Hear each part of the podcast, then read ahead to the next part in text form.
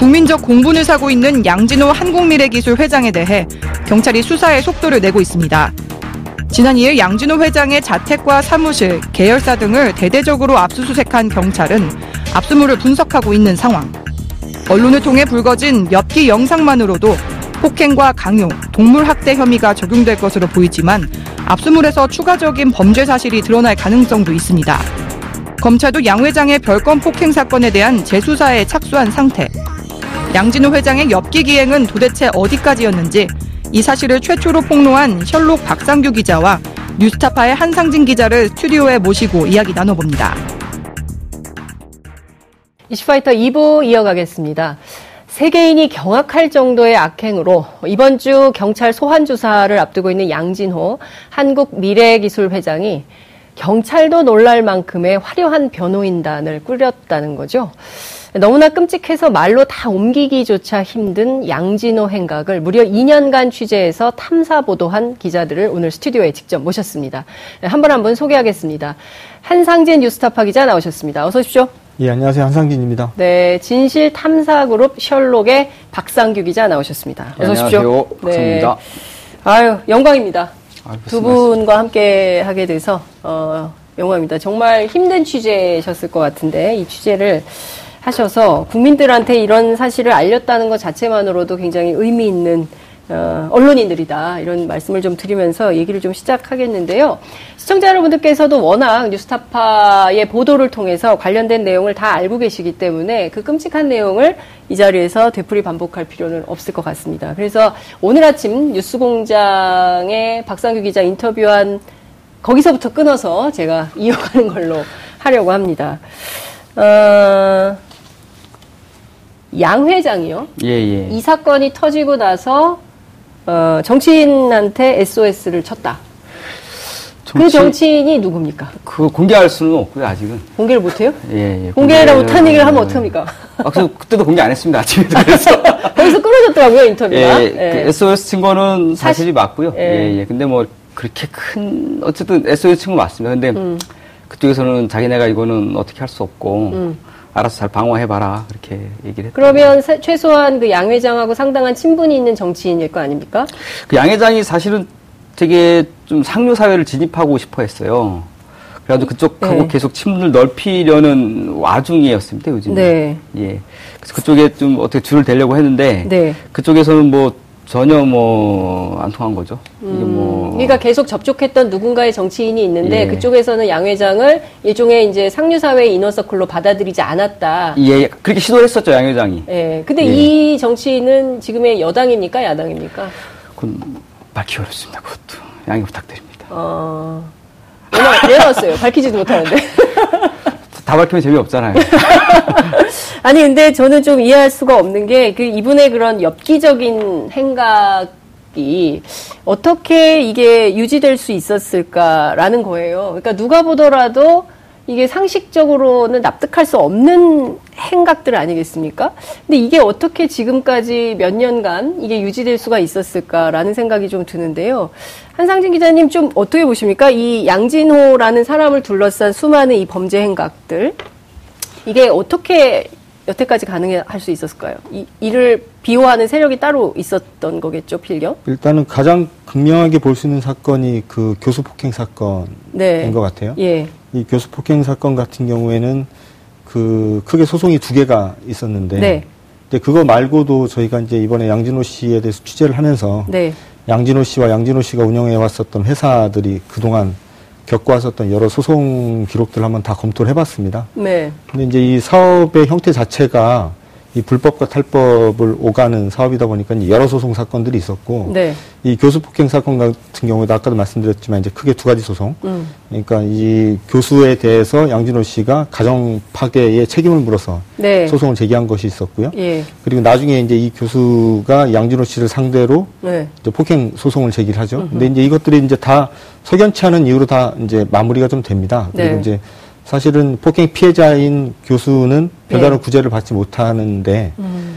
그 사건들을 쭉 검토하면서 저희가 봤을 때 네. 굉장히 많은 변호사들이 네. 그리고 이제 로펌들이 이제 뛰어들어 있었던 게 확인이 돼요. 네. 2000년대 중후반, 초중반 음. 뭐 이때부터 시작해서 여러 사건들에 여러 로펌들이 뛰어들었는데 여섯 개라는 거잖아요. 예. 예. 그런데 이 로펌들이나 이 변호사들이 꽤 실력이 있는 걸로 알려져 있고 음. 꽤 이제 이름만 되면 알만한 분들이 많아요. 전관 예우 사람들입니까? 뭐 부장 판사, 부장 검사 뭐 이런 출신. 네, 뭐 셜록도 그렇고 저희도 그렇고 예. 그걸 이제 상당히 깊이 있게 좀 관심을 갖고 예. 가능성이 있다 좀 그렇게 보고 있는 과정이고요. 예. 예. 아마도 그런 뒷배가 네. 결국에는 이렇게 큰 음. 일이 벌어졌는데도 불구하고 음. 뭐 크게 문제가 되지 않고 음. 이제 특히 이제 제가 그 이 회사의 전현직 직원들을 만나 보면 네. 이 직원들은 굉장히 이제 위축이 좀 돼 있어요. 이제 음. 양진호 씨가 가지고 있는 부와 그리고 이제 양진호 씨의 배경에 대해서 굉장히 위축이 돼 있는 걸 저희가 많이 느끼게 됐습니다. 네. 아마도 그것도 막 같은 맥락이 아닌가 저는 음. 그렇게 보고 있습니다. 이게 정말 끔찍한 사건 지금 하나하나 좀 뜯어보겠습니다. 첫 번째 그 교수 폭행 사건. 네. 이 사건이 일어난 거는 2013년이지 않습니까? 네, 맞습니다. 근데 2013년에 그런 끔찍한 사건을 겪고도 이 양반이 법률 대응을 못해요. 그리고 네. 미국에 갔다가 네. 너무 두려서 갔다가 이 사람이 역으로 민사소송을 양진호한테 당하면서 이건 네. 아니지 않나 싶어서 2015년에 와서 소를 제기합니다. 그런데 검찰에서 무혐의가 났어요. 네네. 검찰의 그 미, 형사 소송 그 고소를 제기한 것은 2017년도고요. 2017년. 2015년도 그때는 이제 양진 그 교수 교수 그분도 네. 어, 백 교수를 상대로 민사 소송을 제기하는데 그거는 이제 뭐 네. 뭐 패소가 되고요. 예. 어 2017년도에 이제 형사 고소가 들어갑니다. 아, 작년에. 예. 예. 근데 그때 문제가 됐던 것은 예. 어그 사람 그 교수가 폭행 당했을 때 네. 누가 나를 때렸는지 정확히 알 수가 없어가지고 음. 총 여덟 명을 적시를 해요. 이렇게 아. 그 고소장에 예.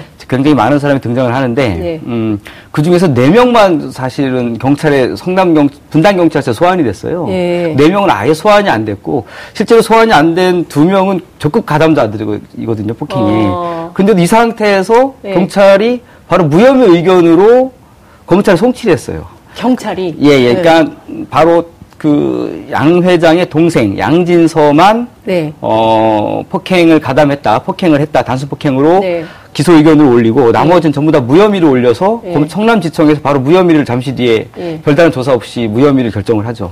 판단합니다. 예. 그렇게 된 이후에 그 예. 교수가 이제 폭행을 심한 폭행을 당했으니까 예. 이건 인정할 수 없다 해가지고 음. 서울 고검에 이제 다시 항고를 하죠. 그러니까 이게 시점이 언제예요? 항고하는 게? 항고한 게 2018년 초반입니다. 올 초? 맞죠. 예, 18년으로 알고 있고. 예. 그래서 이제 2018년 이때 예. 서울 고검에서 수사 그 사건을 검토하면서 네. 어, 양진호 씨의 동생 양진서 씨가 사건의 전말을 고백한 자술서를 제출합니다. 예. 그래서 이제 고검이 이거 뭐야 다시 수사해 그래가지고 예. 문제 있잖아 그래가지고 다시 지청으로 내려보냅니다. 성남지청으로. 예, 예. 예. 그 2018년 올해 4월 예. 정도로 알고 있는데요. 네. 그 이후에 이제 사건이 잘 진행이 안 됐고 네. 그리고 그 남동생이 다시 또 지청에서 자기 진술을 또 한 번 번복을 합니다. 양진서가. 예, 양진서가 아. 그냥 맨 처음에 자술서를 처음에 냈는데 예, 이게 사실이 나서. 아니라고 예, 다시 또 번복을, 번복을 해요? 예, 나 혼자 때렸다 그렇게 어. 번복 그렇게 번복을 했는데 네. 사실 이 폭행 사건은 그 우리가 최초의 영상을 공개했던 네. 강모 씨 폭행 사건처럼 네. 사무실에서 벌어졌고 네. 사무실을 불러서 때렸고 회장실에서 그랬다는 예, 거예요? 예. 그 회장실이 유리 통유리로 된 구조거든요. 예. 블라인드를 내려도 틈새로 다 보일 수 있었다고 직원들이 예. 증언을 하고 예. 그다음에 비명 소리 예. 그런 게 다 때리는 소리가 들렸고 그래서 많은 직원들이 폭행의 과정을 다 지켜봤거든요. 인지했던 상황이었습니다. 얼마나 무서웠겠어요. 예. 근데 이 과정에서 아무도 신고를 안 했다는 것도 문제지만 예. 이 많은 증, 그러니까 당사자들의 의견이 충돌하면 네. 고소인과 피고소인이 의견이 대립을 하면 네. 그 다른 어떤 주변 인물이라든가 조사를 해야 될 거예요. 예, 불러다가 수사를 해야 될 텐데 예. 전혀 그런 과정이 없었습니다. 아직까지. 그러니까 제가 이해할 수 없는 게 이겁니다. 그러니까 이제 공권력이잖아요. 예, 그 예. 회사 직원들이 아니라 예. 네? 경찰서나 또는 그 검찰 당국이 수사 당국이 양진호 씨 회사 직원들이 아니잖아요. 그렇죠. 그러면 그 중립적인 위치에서 이런 사건이 그 소가 제기됐으면 그에 대해서 합리적으로 자, 당신 와보세요. 자, 당시 뭐 직원들도 불러보고 뭐 이렇게 해서 종합해서 의견을 가지고 의견을 내야 되는 거잖아요. 음. 그죠? 그런데 조사 자체가 없었다는 거는 예. 이거 어떻게 이해를 해야 됩니까? 일반인의 시각으로는 도무지 이해할 수가 없는데요. 그러니까 처, 음에 저희가 취재를 시작할 때 네. 교수 폭행 사건 같은 경우에는 네. 당사자를 만나기 이전에 네. 이 사건 관련된 이제 기록을 다 검토를 했습니다. 셜록과 저희가. 네. 검토를 다 했는데 네. 그 무혐의가 난 이유가 증거 불충분이었어요. 근데 물론 음. 이제 폭행이 난 건 2013년이고 예. 고소가 들어간 게 2017년이니까 4년 정도 시간이 있죠. 네. 그러니까 이제 증거를 찾기가 쉽지는 않을 안할 거라고 판단이 됐고 사실은 그러니까 진술만 있기 때문에 어렵다. 네, 그래서 이제 저희도 사실은 이 폭행 장면을 목격했거나 예. 아니면 폭행에 가담한 사람이 그 증언을 해주지 않, 않으면 예. 이게 기사화가 쉽지 않겠다라고 판단을 처음엔 했어요. 음. 저희가 이제 그 교수님 인터뷰를 끝마치고 난 다음에 네. 이 교수의 주장을 뒷받침할 수 있는 목격자를 찾는 작업에 나섰죠. 이제 쉽지 예. 않을 거라고 봤습니다. 저희는. 예. 어, 뭐 검찰이 직접 수사를 하고 예. 경찰도 수사 지휘를 받고 이제 수사했었던 사건인데 이게 거의 1년 가까이 수사를 했는데도 증거가 불충분했다고 하는데 음. 우리가 취재를 해서 단시간에 음. 이걸 찾을 수 있겠는가 굉장히 걱정을 많이 했는데 굉장히 의외로 네. 제가 취재 시작한 지 불과 한 일주일여 한, 음. 한 열흘 정도 만에 목격자 두 명을 제가 찾아서 인터뷰를 할 수가 있었고요. 직원이죠. 네. 예. 그, 그 당시에 이제 그 위디스크의 직원을 있던 분들인데 예.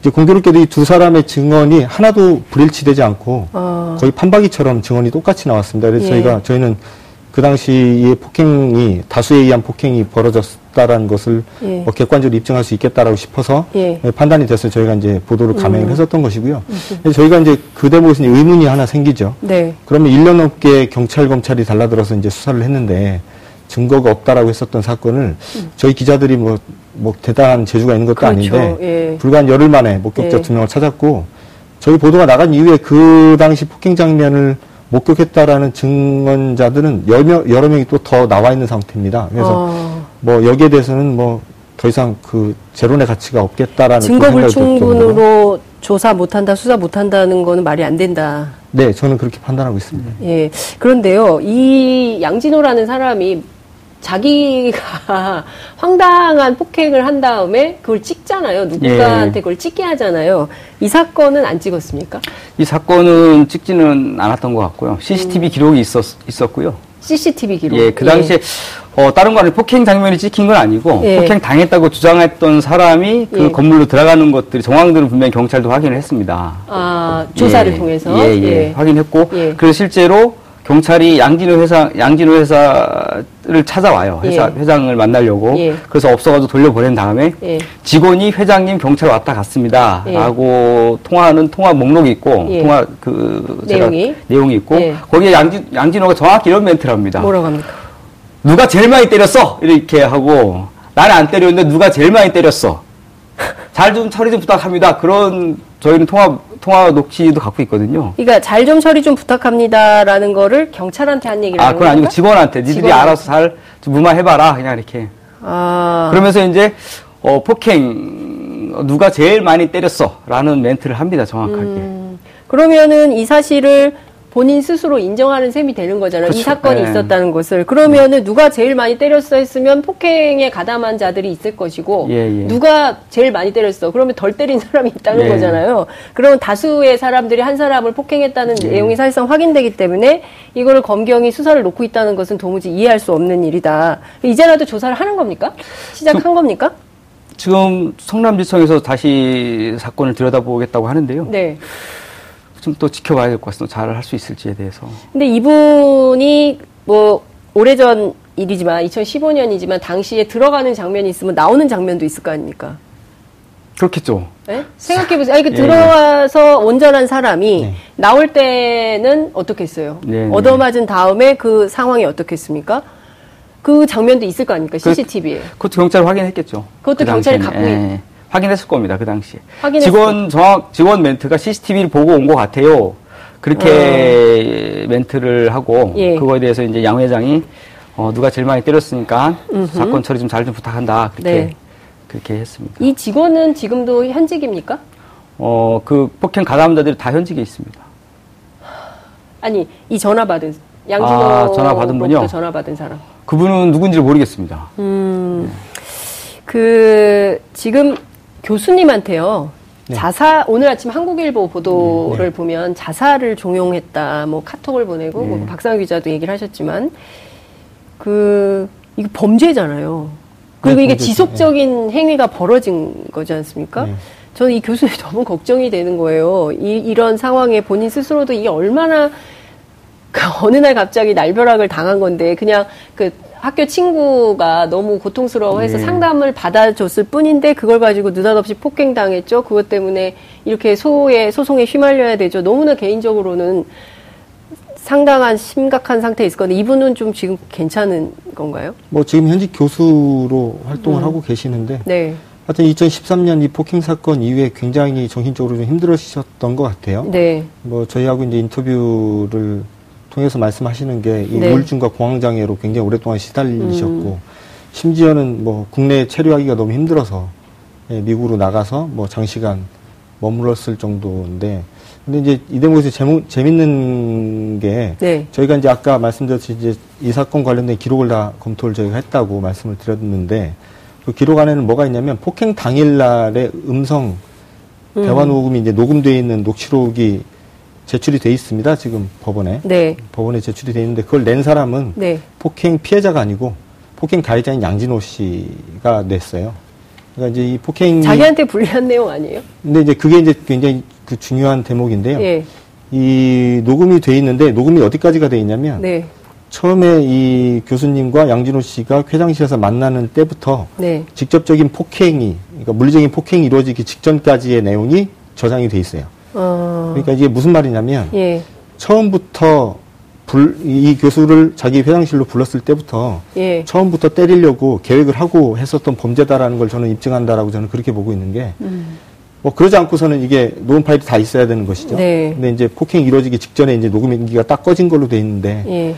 이런 부분에 대해서 만약에 그 당시에 경찰이나 검찰이 음흠. 수사를 하면서 이런 부분에 대해서 이건 사실은 뭐 아주 놀라운 발견이 아니고 네. 누구라도 생각할 수 있는 것이죠. 음. 폭행이 벌어졌다고 한쪽에서는 주장을 하고 있고 네. 그날의 기록이 담겨 있는 영상이 음. 폭행 직전에 끊겨 있다 그러면 네. 이 녹음을 한 사람이 뭔가 의도를 가지고 녹음기를 조작을 했을 것이고 네. 거기에는 또 이제 충분히 이유가 있을 텐데 그런 부분에 대해서 경찰이나 검찰이 눈여겨보지 않고 음. 무혐의 처분했다라는 게 저는 굉장히 안타깝다고 음. 생각을 해요.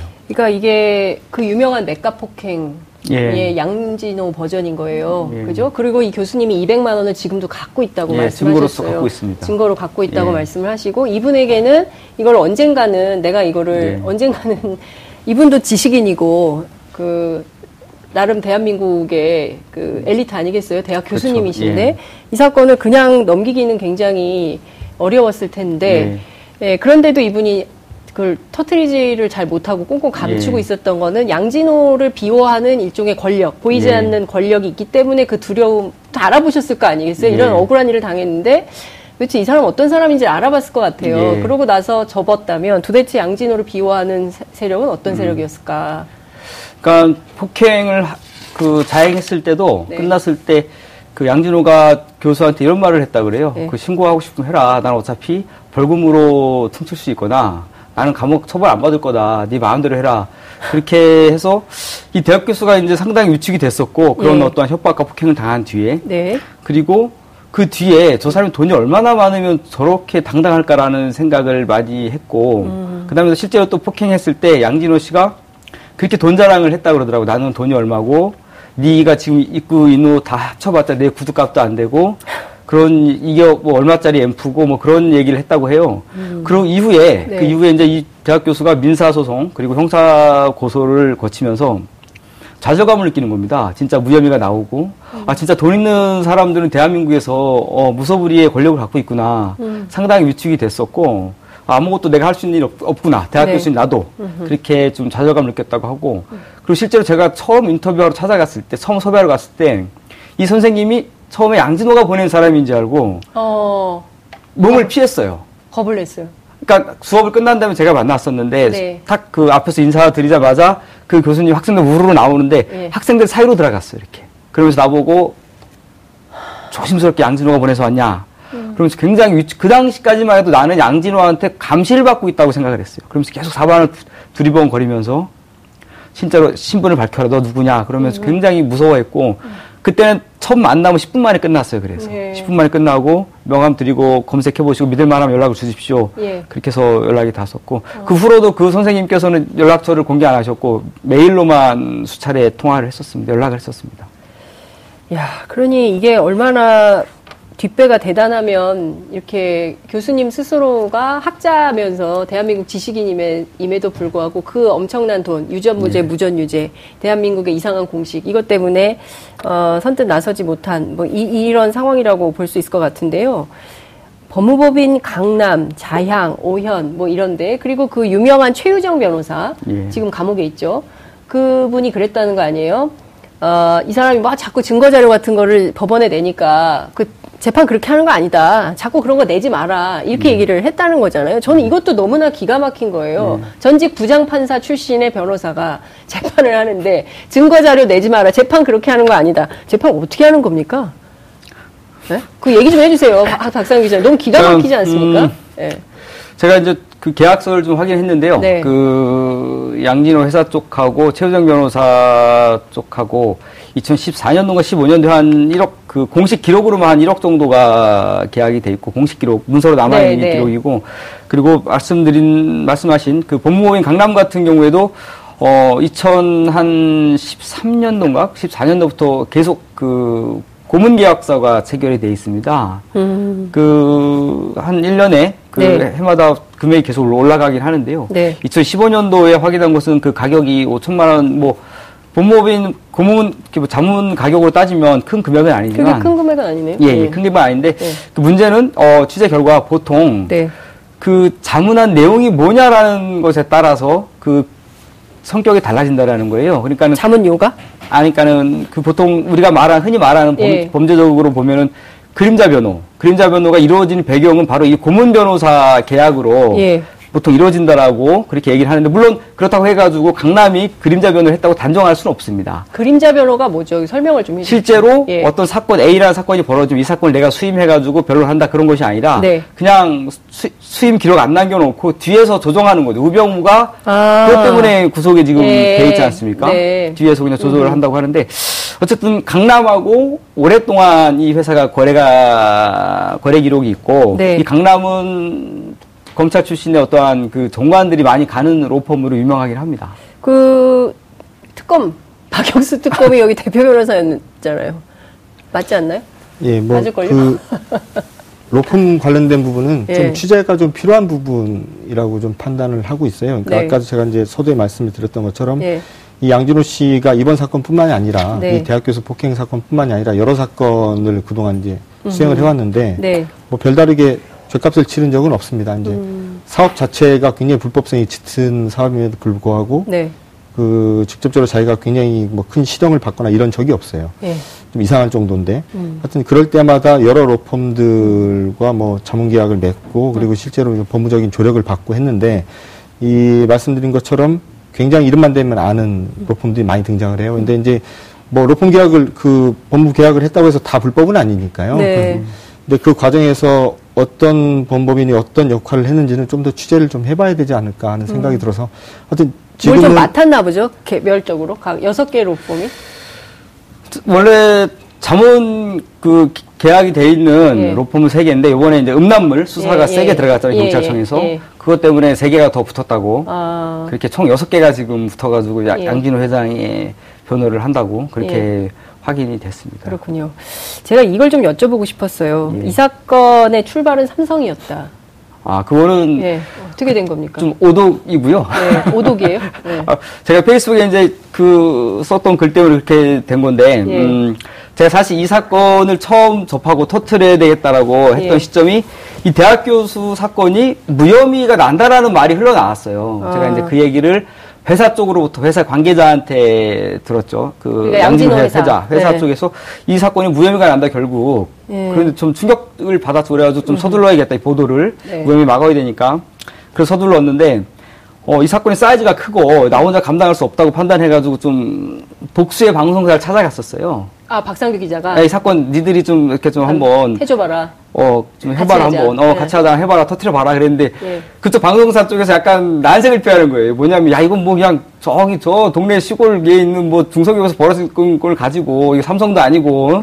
에? 그런 얘기 말씀을 하시더라고요. 그래가지고 어느 방송국입니까? 그건 여기서 좀 밝힐 수는 없고요. TBS는 아니죠. 아니죠.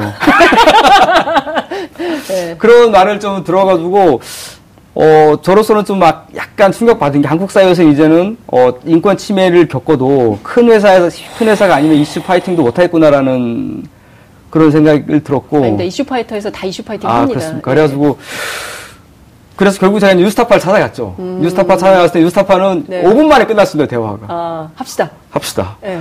그림 보자. 그림 네. 봤더니 합시다. 네.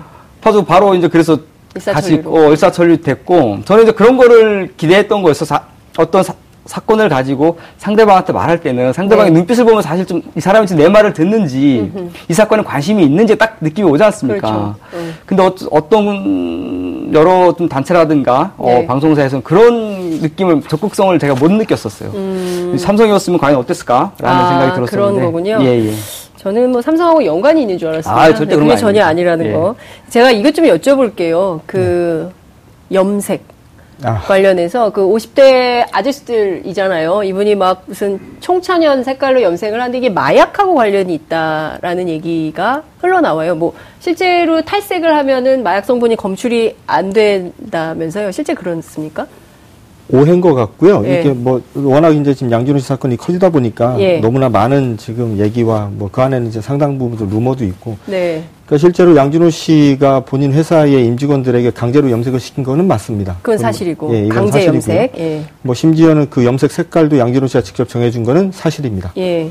그리고 이 사건과 관련돼서 마약과 관련된 얘기가 나오고 있는 것도 사실입니다. 이제 음. 어떤 어떤 식으로 나오냐면. 네. 이 폭행을 당한 교수님께서 네. 본인이 양진호 씨의 부인 박모 씨와 나눴던 대화 내용 음. 그리고 이제 이 폭행 사건이 벌어지기 전까지의 전 과정에 대해서 설명을 하는 준비 서면을 이제 법원에 당연히 냈겠죠. 네. 이 그 서면에 보면 이 부인 박모 씨가 남편이 마약 을 투약하고 있어서 그것 때문에 굉장히 괴롭다라는 얘기를 했고 네. 그래서 이제 그것과 관련돼서 이제 상담을 해준다는 생각으로 이제 대화를 나누다 보니까 이제 이렇게 음. 이렇게 됐고 그걸 이제 양준호 씨가 오해를 해서 이 일이 이 이렇게 됐다라고 이제 네. 그렇게 주장을 하고 있는데요. 음. 그것과 앞에 말씀드렸 던 게 다 섞여가지고 아. 마 얘기가 좀 만들어진 것 같은데 네. 근데 이제 저는 뭐 제가 수사기관 아니어서 잘 모르겠는데 염색을 하고 탈색을 해도 마약 성분은 없어지지 않고요. 예. 그건 뭐 아무리 무슨 짓을 해도 이제 머리카락에 남아 있는 마약 성분은 나오기 때문에 예. 뭐 이걸 만약에 몰랐다고 한다면 뭐 양준호 씨가 그런 의도로 진짜 염색을 하고 탈색을 했는지는 모르겠습니다만 네.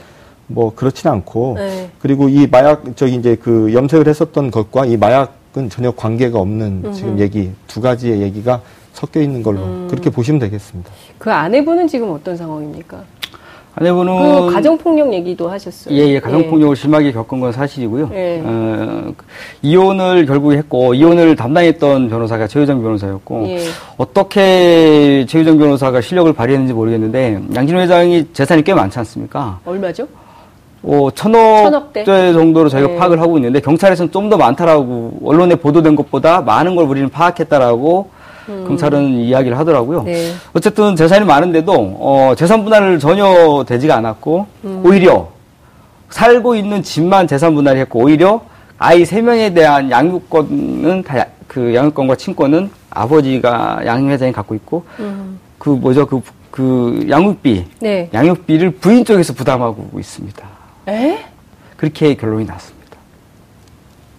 아니 잠깐만요. 양육 천억 원이 넘는 재산을 가지고 있는 아버지가 예. 예. 그 양육비를 그 부인에게 이혼한 예. 전 부인에게 물리고 있다는 거예요. 그러면 한 달에 그 아이들한테 이 엄마가 내는 양육비는 얼마예요? 꽤 어쨌든 뭐 정확한 금액은 제가 몰라서 말씀드릴 네. 수 없는데 어쨌든 여러 재판이 어쨌든 이혼 소송이 아... 부인 쪽이 참패를 했다고 어떻게 이럴 수가 그러니까 있죠? 판결문을 보면 네. 판결문을 보면 어떻게 돼 있냐면 양진호 씨의 전체 재산이 얼마인지는 이 판결문에는 정확히 기재는 안돼 있고요. 네. 이 이혼이 되게 된 판결문 내용에 보면 네. 이 부인이 수억 원을 뭐 위자료인지 아니면 재산 분할인지 일부를 가져가요. 아니면 네. 수억 원대입니다. 예. 뭐 10억이 안 되는 돈인데 예. 그걸 가져가는 대신 예. 세 자녀에 대한 양육은 양진호 씨가 친권을 갖게 되고 예. 여기에 대해서 이 세 자녀가 스무 살이 될 때까지 예. 월 50만 원인가 80만 원인가 정확히 기억 정확히 기억은 안 나는데 음. 하여튼 그런 돈을 매달 양육비로 그 줘야 된다라고 판결이 좀 돼 있고요. 그리고 이제 저희 취재를 도와주시는 분들 말씀을 들어보니 그 양육비를 한 달도 안 빼고 꼬박꼬박 잘 받아가고 있다고 저희가 그렇게 들었습니다. 그 양진호 회장이 돈이 많은데요. 굉장히 그 자기가 자기 자기 일이 아닌 곳에서 굉장히 짠돌입니다. 가령 이제 그 그런 분들이 참 많네요. 회사 직원들이 법인카드를 그 법인카드는 아무나 갖고 있지 않습니까? 보, 통 간부들이 갖고 간부들이 있잖아요. 갖고 간부들이 갖고 있는데 뭐 스타벅스 가서 커피 한 잔 마셨으면은 네. 가끔가다 확인한대요. 그거 누구랑 왜 마셨냐고. 한 8,000원, 커피값이 8,000원 나왔는데, 네. 그거 일하다 마신 거예요? 아니면 뭐 누구랑 가서 놀다 마신 거예요? 그런 식으로 얘기를, 확인, 가끔가다 확인한다고 하더라고요. 꼼꼼한 분이군요. 네. 네. 그, 비자금, 탈세, 강제 해고. 그러니까 지금 이런 폭행 사건 같은 경우에는 뭐 조사하다가 단순해서 벌금형, 그 본인 스스로 그 교수님한테 신고하고 싶으면 해라. 나는 감옥 처벌 안 받을 거다라고 네. 얘기했던 것처럼 가벼운 처벌을 받을 거다라는 걸 본인 스스로도 예단을 하고 네. 있는데 실제로는 비자금 탈세 강제 해고. 그러니까 사실 이게 무슨 비리의 종합 선물 세트처럼 인식되는 측면도 있습니다. 실제 그런 게 있습니까? 어, 뭐, 뭐 예. 지금 저희도 그런 비자금과 탈세 네. 정황은 파악이 됐고, 그러니까 이혼 소송에도 나와 있듯이 이혼 소송 소장이 보면 이렇게 기록을 보면 네. 양 회장 자세는 그렇게 많이 나오지가 않아요. 그 이유가 음. 뭐냐면 다른 식으로 이 사람은 재산 관리를 좀 했던 것 같아요. 네. 했고 그 재산을 자신 뭐 정상적이지 않은 방식으로 관리했다라는 것은 지금 현재 경찰도 파악한 것으로 확인이 됐고요. 네. 예. 그리고 그걸 바탕으로 해가지고 비자금의 흐름도 지금 아마 수사기관 쪽에서 음. 들여다 보고 있는 것으로 저희는 확인을 했습니다. 그렇군요. 그, 이 헤비 업로더 문제, 예. 지금 그, 저, 수많은 여성들이 분노하고 있습니다. 이거를 막지는 못할 방정, 이걸 만드는 어, 사람들을 관리했다는 거잖아요. 그리고 사실 이걸로 떼돈을 벌었다고 봐도 과언이 아닌 상황인 거잖아요. 근데 과연 이 회사만 그럴 거냐, 이 기회에 웹하드 업체를 싹 다 좀 뒤져봐야 된다. 이런 얘기들이 나오고 있거든요. 그러니까 어느 정도의 심각성이 있던가요? 취재를 해보시니까. 음, 사실은 지금은 이제 양진호 씨의 폭행 문제에 너무 많은 분들이 관심을 갖고 계셔서 네. 지금 다른 것을 좀 돌아볼 지금 여유가 없는데 사실은 저희가 처음 취재를 시작할 때부터 이 양진호 씨 관련된 사건의 가장 핵심적인 문제는 네. 이 헤비 업로드 문제 그리고 성범죄 음. 동영상 유통 관련된 문제라고 저는 생각을 했고요. 네. 그 셜록이나 뉴스타파나 거기에 대해서 뭐 인식이 정확하게 동일했기 때문에 예. 저희가 지금 현재 취재에 주력하고 있는 부분도 이 부분인데 음. 이 기본적으로 이제 두 가지 말씀을 좀 드리는 게 좋을 것 같은데요. 네. 이 heavy uploader라는 게 뭐 영상을 많이 이제 그 사실상 P2P 유통이 음. 가능한 플랫폼이기 때문에 여기에 많이 올리는 것 자체가 문제는 될 수가 없죠. 네. 많이 올려, 서 유통이 되는 게 정상적인 영상이라면. 네. 근데 이제 이 전혀 저작권이 누군지도 알 수 없고 음. 그리고 불법성 여부도 알 수 없는 음. 그 성범죄와 관련된 동영상들 우리가 흔히 이제 revenge 포르노라고 부르는 것들이나 네. 몰카 뭐 이런 것들인데요. 네. 그런 것들을 올리는데 이제 문제는 그냥 올리는 것이 아니라 이 웹, 웹하드 업계라는 이제 위디스크 같은 회사에서 아예 조직적으로 이 heavy uploader들을 관리하고 으흠. 키우고 그리고 이런 것들을 관리하기 위한 조직을 따로 이제 회사 내에 만들어 놓고 이제 이런 게 이제 가장 큰 문제겠죠. 아, 위디스크 안에 이 조직을 관리하는 팀이 따로 있다는 거예요? 네, 그렇게 지금 주, 그 주장이 좀 나오고 있고요. 이미 뭐 보도가 많이 돼 있으니까요. 예. 이제 그런 문제가 하나가 있고 두 번째는 이 양진호 씨의 사업 구조를 잘 볼 필요가 있는데 네. 저희가 이제 파악해 본 바로는 양진호 씨는 한 너댓 개 정도 되는 회사를 가지고 있어요. 심지어는 음. 이 웹하드 회사도 가지고 있고 네. 이거를 필터링하는 필터링 회사도 가지고 있고 어. 이것을 나중에 이제 해결을 하는 장의 회사도 가지고 있을 정도로 이제 total 서비스입니다. 어. total 서비스인데 이 회사 한 너댓 개 정도를 하나의 지주회사가 관리하는 식으로 운영을 하고 있고요. 재벌이네요. 예. 근데 이제 이 사람이 재벌. 나머지 계열사들에는 전부 다 이제 바지들을 사장으로 앉혀놓고 아. 법인 등기부 등본을 떼거나 지분 구조를 확인해 보면 예. 양진호 씨의 이름이 거의 등장을 하지 않고 아. 근데 이제 이 회사들을 관할하고 있는 지주회사의 지분 100%를 양진호 씨가 소유하고 있는데요. 아하. 그 이유는 이제 하나밖에 없다고 저는 봐요. 그 아마도 이게 불법과 탈법을 넘나들 수밖에 없고 네. 수시로 수사기관의 수사를 받고 누군가는 책임을 져야 되는 일이 빈번하는 사업이기 때문에 아마 양진호 씨가 조폭들이 하듯이 이렇게 대신 이제 빵에 집어넣고 집어넣고 하는 식으로 이제 운영을 하는 것 같은데 네. 그 과정에서 이제 주범인 양진호 씨는 자꾸만 빠져나가고 네. 빠져나가서 이제 또 다른 걸 만들고 네. 그러니까 이제 이 사람이 만들 지금 운영하고 있는 웹하드 업체가 두 개가 가장 큰데요. 이게 예. 업계 1, 2위인데 위디스크와 파일노리라는 회사인데 네. 처음에는 이제 위디스크만 하나를 했었죠. 예. 그러다가 파일노리라는 회사를 하나 만들어서 역할을 좀 분담을 하고 예. 두 개를 경쟁을 시켜서 사업을 키우는 식의. 아. 근데 이제 이게 이 두 회사뿐만이 아니라 네. 아마도 이 웹하드 업계의 일반적인 형, 행태일 것이다. 음. 거기다가 이 웹하드 업계에서는 양진호 씨는 사실상 뭐그 신화 같은 존재이기 음. 때문에 아마도 위디스크의 양진호 회장이 해왔었던 사업 구조를 아마 답습하고 있는 곳들이 많을 것이다. 그래서 네. 이제 진행자 말씀하셨듯이 이번 기회에 사실은 폭행 영상에만 너무 관심을 가질 게 아니고 음. 이 부분들에 대해서 좀 많은 분들이 좀 관심을 갖고 수사기관도 이 부분에 대해서 수사를 제대로 하는지를 좀 감시 감독하는 게 좀 필요하다고 그렇게 보고 있습니다. 음. 정말 그 엄청난 탐사 보도를 하셨습니다. 그, 그 박상규 기자도 그렇고 뉴스타파도 그렇고 그 삼성도 아닌데. 그러니까요. 삼성도 아닌데 이렇게 에, 엄청난 사건을 좀 다뤄 주셔서 그 개인적으로 어, 참 의미 있는 일이다 이런 생각이 좀 드는데 그 시간이 다 돼서 이제 마무리 다 된 게 아니라 5분이나 넘었네요. 어, 그렇습니까? 예, 그럼에도 불구하고 예. 어, 한 5개, 6개월에서 1년 정도 더 쓸 분량이 남아 있다고 어딘가에서 말씀하셨어요. 그래서 네, 저, 앞으로 음. 그리고 또 이번 주부터는 양진호를 비호하는 세력들에 대해서 적극적으로 공개하겠다는 네. 말씀도 하셨기 때문에 이제 남은 보도의 각이 어떻게 될지.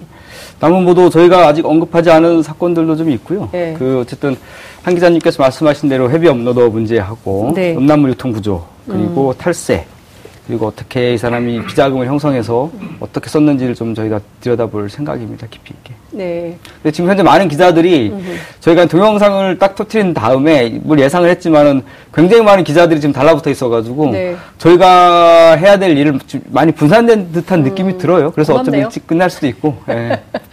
그렇군요.